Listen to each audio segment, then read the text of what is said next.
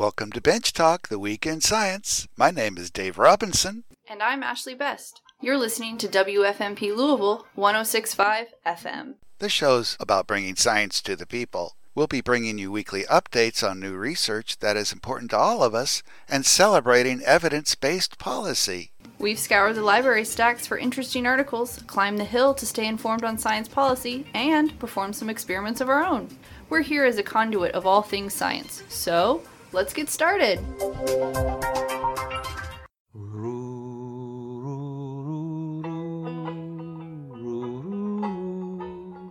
Sing ho did income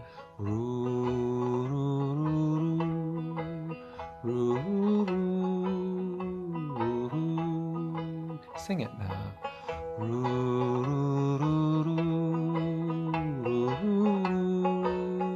Sing ho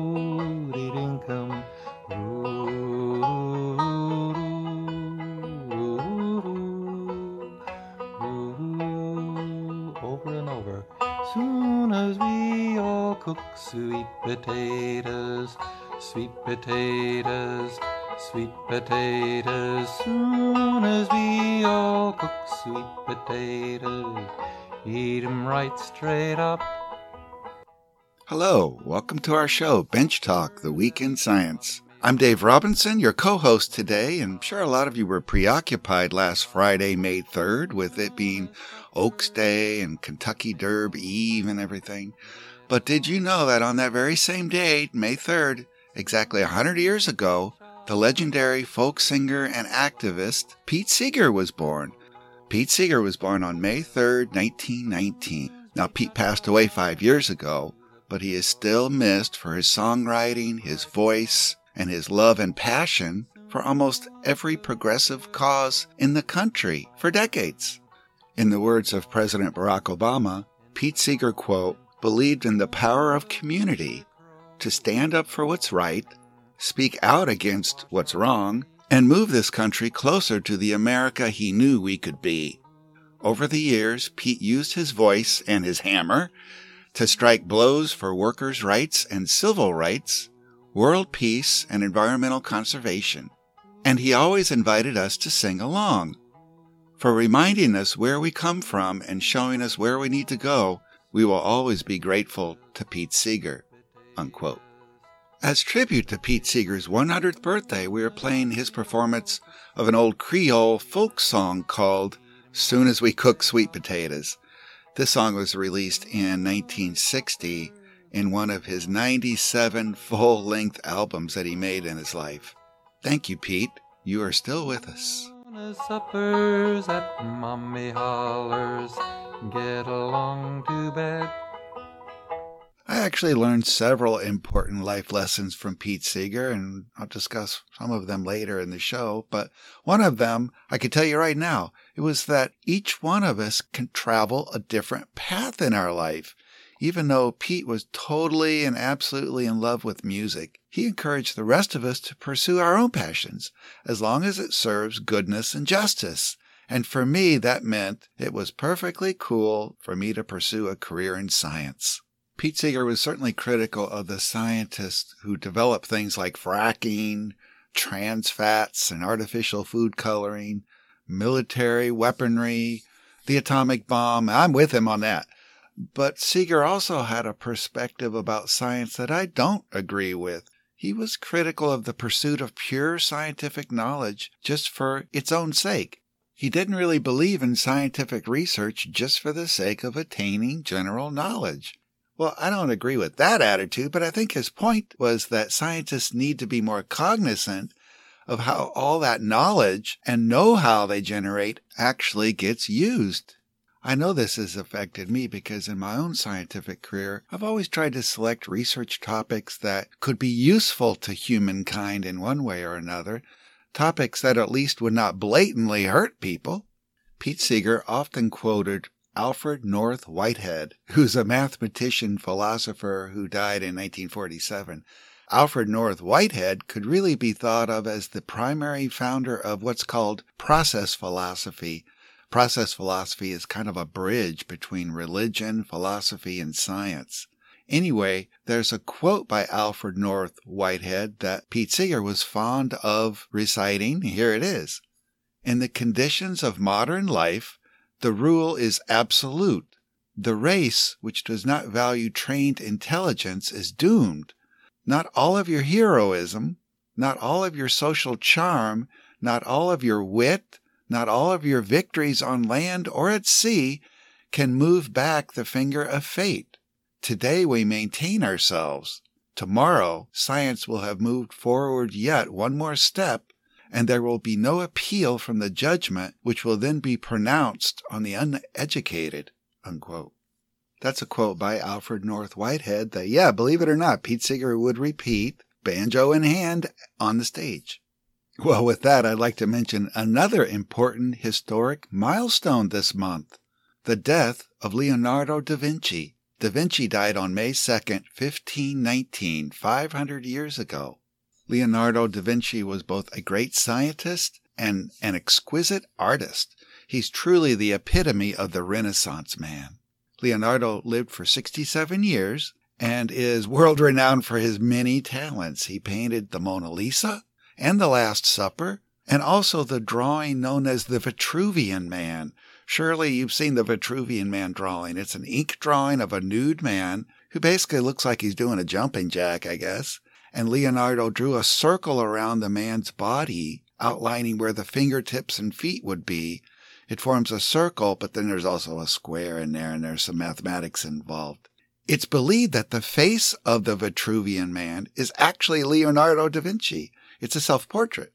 So if you want to know what he looked like, check that out. I'll try to post a copy of it on our Facebook page.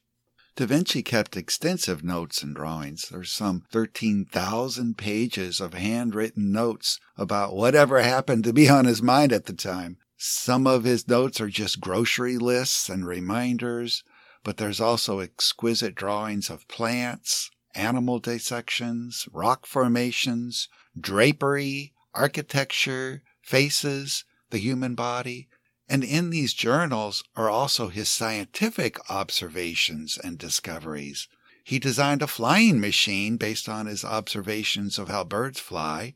He conceived of armored fighting machines, double hulled ships, solar power, musical instruments, hydraulic pumps, and adding machines. It's said that Leonardo was not an inherent genius like Albert Einstein or Isaac Newton or Mozart, but he had an extremely well developed sense of wonderment about the world. He was curious about how everything worked, and he was a master of observation. He questioned everything around him, and he taught himself not just by reading about it, but by doing. If he didn't know how something worked, he did experiments to learn that. He was ever curious about the world. Da Vinci is quoted as saying, quote, I have been impressed with the urgency of doing. Knowing is not enough. We must apply. Being willing is not enough. We must do. Unquote. It's those two characteristics that made Da Vinci the revered thinker he is today curiosity and the power of observation. So he made numerous discoveries in the field of optics, hydrology, geology, anatomy, engineering, and he did it with a joy for learning and exploration. Da Vinci was not particularly good at mathematics or Latin, and so he practiced them both and taught himself to excel at math and Latin. His science and his art really overlapped one another. The reason he studied human anatomy was to be able to paint and draw better representations of the human form. He studied chemistry to develop better paints he studied physics and optics to learn how light reflects off objects for his art. Whereas botanists struggle with art in order to more accurately depict the plant species they are describing, Leonardo struggled with the botany so that his paintings would be more realistic. But in doing so, he became somewhat of a botanist himself. So there's a lot to admire in Leonardo da Vinci. Last year, Walter Isaacson, a professor of history at Tulane University, wrote an article in the Saturday Evening Post about Da Vinci. He listed 20 lessons from Leonardo that we could all adopt in order to become more like him. Here's Da Vinci's 20 lessons. Number one, be curious. Number two, seek knowledge for its own sake. Number three, retain a childlike sense of wonder. Number four, observe things. Number five, start with the details. Worry about the big picture later. Number six, go down rabbit holes. Don't be afraid of immersing yourself with details. Get obsessed with things. Number seven, see things that are unseen. In other words, develop a good imagination. Number eight, allow yourself to get distracted. I'm amazed when I look at the journal of Leonardo da Vinci. On the same page, there'll be botanical drawings, and then there'll be some wooden contraption that he's conceiving together on the same page. It's because he allowed himself to get distracted. Number nine, respect facts. Be willing to change your mind if you're faced with observations that contradict your initial idea. Number 10, procrastinate. Da Vinci would spend a lot of time just thinking about his next paint strokes before he actually committed to it. Number 11, let the perfect be the enemy of the good. Don't be satisfied with just good enough. Wait for perfection. Apparently, the Mona Lisa was never actually finished. It was still with Da Vinci when he died at the age of 67. Da Vinci was never satisfied with this painting, the Mona Lisa, that's now generally thought to be as the world's most famous painting. Number 12, think visually. Don't just memorize, visualize. Number 13, avoid silos. Da Vinci's mind seamlessly flowed between art, science, engineering, and the humanities. Number 14, let your reach exceed your grasp. Use your imagination. Think large. Number 15, indulge fantasy. He invented flying machines that never flew, but he imagined that they could. 16. Create for yourself, not just for your rich patrons. Leonardo focused his whole life on this one painting, Mona Lisa, who was a silk merchant's wife. But at the same time, there was another woman, a very wealthy woman, who begged Da Vinci to paint a portrait of her, but he never got around to it. 17. Collaborate, work with others. That's what Da Vinci did. 18. Make lists. You'll see them in his journal. 19. Take notes on paper. Da Vinci's notes are still with us, but if he had been using social media and Twitter and emails, what would we have now? So leave a legacy behind. And finally, the 20th thing that we can do to be more like Leonardo da Vinci? Be open to mystery. After all, it's the mysterious things in life that make it all worthwhile.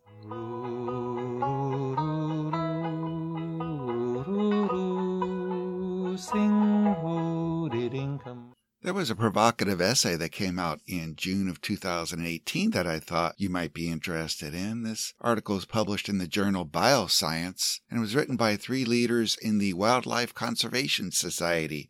I'll post this article on our Facebook page if you want to read the whole thing yourself. In Facebook, just search for Bench Talk the Week in Science. Anyway, this article discusses some of the major global trends that have been going on for some time now and the authors predict these trends are going to continue. And these trends appear to be happening throughout the world, perhaps with the exception, they say, of sub Saharan Africa. The first trend they discuss has to do with population growth. We've currently got 7.7 billion people on Earth, and I'm sure you know global human population growth is still continuing. The number of people on Earth has almost always been on the rise, but demographers generally agree that eventually the number of people on Earth is going to plateau. Maybe it will peak at 8 billion people from our current 7.7 billion, but more likely it's going to plateau somewhere between 10 to 12 billion people.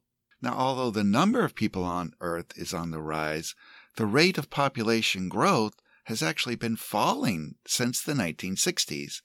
This phenomenon is called the demographic transition and basically goes like this as societies get wealthier and get better at treating diseases and are better aware of how to prevent disease, like reducing our exposure to disease causing germs, death rates decline. That shows up in a decline of childhood mortality. In the long run, when childhood mortality rates decline, people tend to have fewer children. In the beginning of the medical revolution, fertility rates go up, but eventually family sizes start to shrink. Then there's urbanization, where people live in cities versus agricultural societies. People who live in agricultural societies depend a great deal more on the daily labor of children, whereas urban societies don't. So the average family size in the United States, when I was born, 1955, it was 3.5 children born to each woman during her life. Now our fertility rate is less than two children per woman.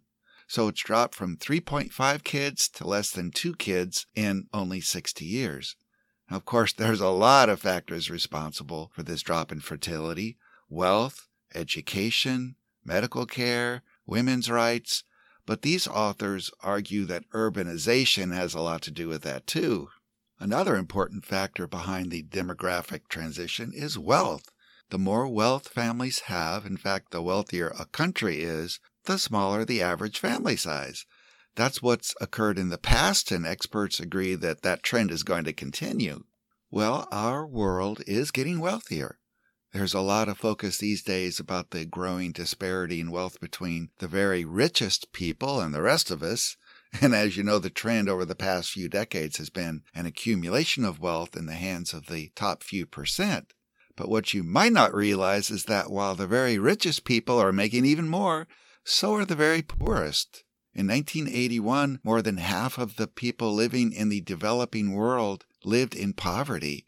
By 2010, that percentage was only 21%.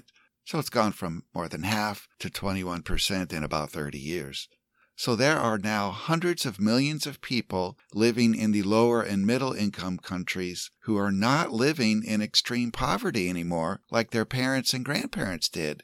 One of the most important reasons for this worldwide decline in extreme poverty in the last 40 years is the migration of people to cities. People are leaving rural areas throughout the world and migrating to urban areas. Now, this migration to cities is partly for economic opportunity, it's for the social benefits of living in cities, but part of that migration is due to things like climate change, bad land use policies, political repression, etc. As you know, many of these people who migrate to larger cities initially end up living in slums, but they still continue to do it. We've now got 4 billion people living in cities. That's more than half of the world's population. It's the question of urbanization that I found most interesting about this article. Environmentalists might think of urbanization as being a bad thing, people leaving the bucolic countryside and congregating in towns and cities, leading to overcrowding, more pollution, overconsumption of resources. But these writers are arguing that people who live in cities, towns, or suburbs actually have a lower negative effect on the environment on a per capita basis than those who live in the countryside. The average New York City resident, for instance, uses 74% less water, 35% less electricity, and produces 45% less garbage than the average American does. It's more energy efficient to heat and cool apartment buildings and condominiums, for instance, because they share common walls and floors and ceilings and roofs. There's more mass transportation available instead of individuals driving their separate cars around. There's relatively fewer lawns to be watered, fertilized, sprayed, and mowed in an urban area. People are sharing social and physical amenities more in cities for instance, the Postal Service can deliver the mail to people much more efficiently when they're all living closer together. People aren't traveling so far to go shopping or visit friends or attend cultural activities. Folks are literally sharing the roads. They're sharing the bridges and parks more, which means that you need relatively fewer of them. Since you have more people living per square mile, they literally are consuming less space. So our per capita environmental footprint is smaller when we live in more densely populated areas. Average incomes appear to be higher for people in cities, and that gives rise to more disposable income that could be spent on things like education or leisure. So this basically means that people have more options in the city. And these authors are saying that if the decision making power of city dwellers is, quote, informed by education, regulation, economic policy, and social norms, you might see a decoupling of consumption and natural resource extraction from economic growth, unquote. I think what they're saying here is that as people's income and education go up, and those two things are probably correlated, they're going to be more aware of environmental problems and they're more likely going to recognize the impact that they're having on the environment. They also might become more politically astute if they have higher income and are more educated. Another advantage to urban places is that they can also serve as hubs for new ideas, innovations, technological development. I guess it's because you have a diverse group of people living and working relatively close to one another. That interaction drives economic, cultural, and social innovations. Cities have traditionally been the primary centers for the arts and sciences historically. Things like the development of writing, religion, electric engines, the automobile all came from urban areas. Cities are also the places where social and political movements develop. The Wildlife Conservation Society, which these authors work at, as well as the Audubon Society, the Nature Conservancy, the Sierra Club, Greenpeace, these organizations were all founded in cities. These authors are arguing that since people are more interdependent on each other in cities versus the countryside, there's more opportunity to change the attitudes of a large group of people about their consumption, about conserving resources, and about the environment. My interpretation of this article, and it's really just my interpretation, is that the authors are saying that the key to protecting the environment in the long run is urbanization and economic justice. If people can get beyond a subsistence existence, and that might mean living in a town or city, if they can earn enough money that they have discretionary income, and if that's accompanied with education and social and cultural incentives, as well as environmentally oriented economic and government policy, then the negative influences that people have on the environment might be reduced, at least on a per capita basis. Now, I've got to tell you, this is not how all environmental scientists look at the situation. In 2000, there was a German scientist by the name of Paul Crutzen who coined the term Anthropocene or Anthropocene around the idea that the planet was moving out of the geological era called the Holocene due to human activity. He called this new era the Anthropocene. Paul Crutzen is saying that since the early 1800s, humans have been putting synthetic chemicals into the environment. We've been putting more carbon dioxide into the atmosphere and the water. We're interfering with the natural recycling of nitrogen and phosphorus and sulfur, modifying the terrestrial water cycle, and reducing natural biodiversity. Crutzen and some other researchers wrote an article in 2011 where they produced a lot of data showing that our negative effects on the environment really went into high gear following World War II. They call that period starting in the 1950s to about 2000 as quote, the Great Acceleration, and they found a correlation between our negative impact on the environment and population growth, economic development, and urbanization. Dr. Paul Ehrlich, an entomologist at Stanford University, even put forth a formula back in 1972 called the IPAT equation. IPAT.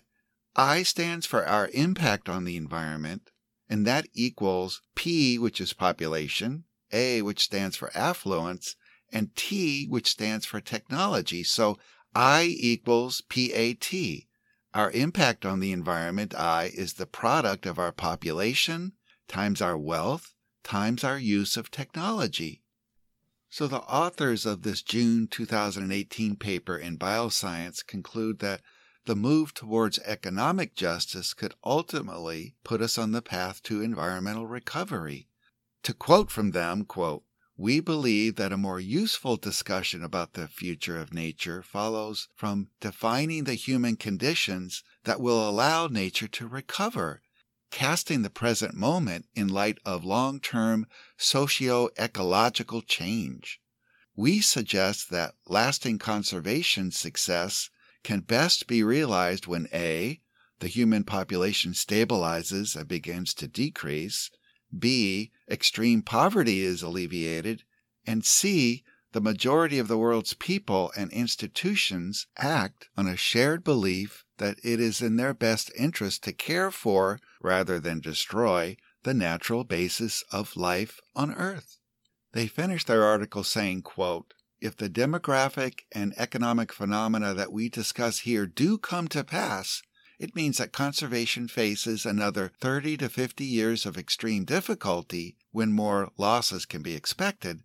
However, if we can sustain enough nature through the bottleneck, despite climate change, growth in the population and economy, and urban expansion, then we can see the future of nature in a dramatically more positive light. Unquote.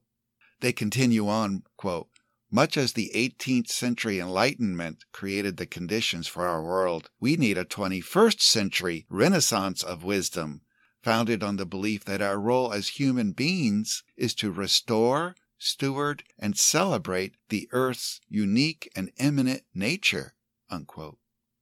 Well, I don't have the answer to this seeming contradiction myself. Everyone seems to be saying that the environmental consequences of the next 30 to 50 years is going to be dire. But what about after that? Will things just continue to get worse? Or will our species rise to the occasion and act as responsible stewards of the planet? You'll have to think about that yourself. But today we're celebrating Pete Seeger's birth. He was born 100 years ago. And I can tell you that of all the lessons that Pete taught me as a young man back in the 1960s and 70s, one was to be optimistic. His friends and families are always speaking of Pete Seeger's unwavering hopefulness about the present and the future. I think that might be why Seeger sang so many songs that were oriented to children and young people. It was his optimism about the future. Another lesson I learned from Pete Seeger as a young man was not to accept things the way they are right now, that even one person can make a huge difference. We can change the world. Pete Seeger said, quote, the key to the future of the world is finding optimistic stories and letting them be known. Unquote. Hear, hear. Soon the rooster crow in the morning. Got to wash our face. Well, that's the show this week. Thank you for listening to Bench Talk, the Week in Science. We think the world is a fascinating place, and science is a good way to explore it. Science truly empowers all of us. If you want to learn more about the show, go to our Facebook page. Just search for Bench Talk, two words on Facebook. You can also email us at benchtalkradio at gmail.com. That's one word benchtalkradio at gmail.com. Now, all of our episodes are podcasted on SoundCloud, so just visit the station's website at www.forwardradio.org and scroll down to the program archives. That's www.forwardradio.org to listen to any of our old episodes.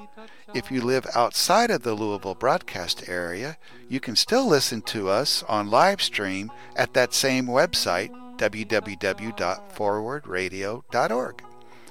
This show is broadcast on WFMP LP 106.5 FM every Monday at 7:30 p.m. that's Eastern Time, 11:30 a.m. every Tuesday, and 7:30 a.m. every Wednesday.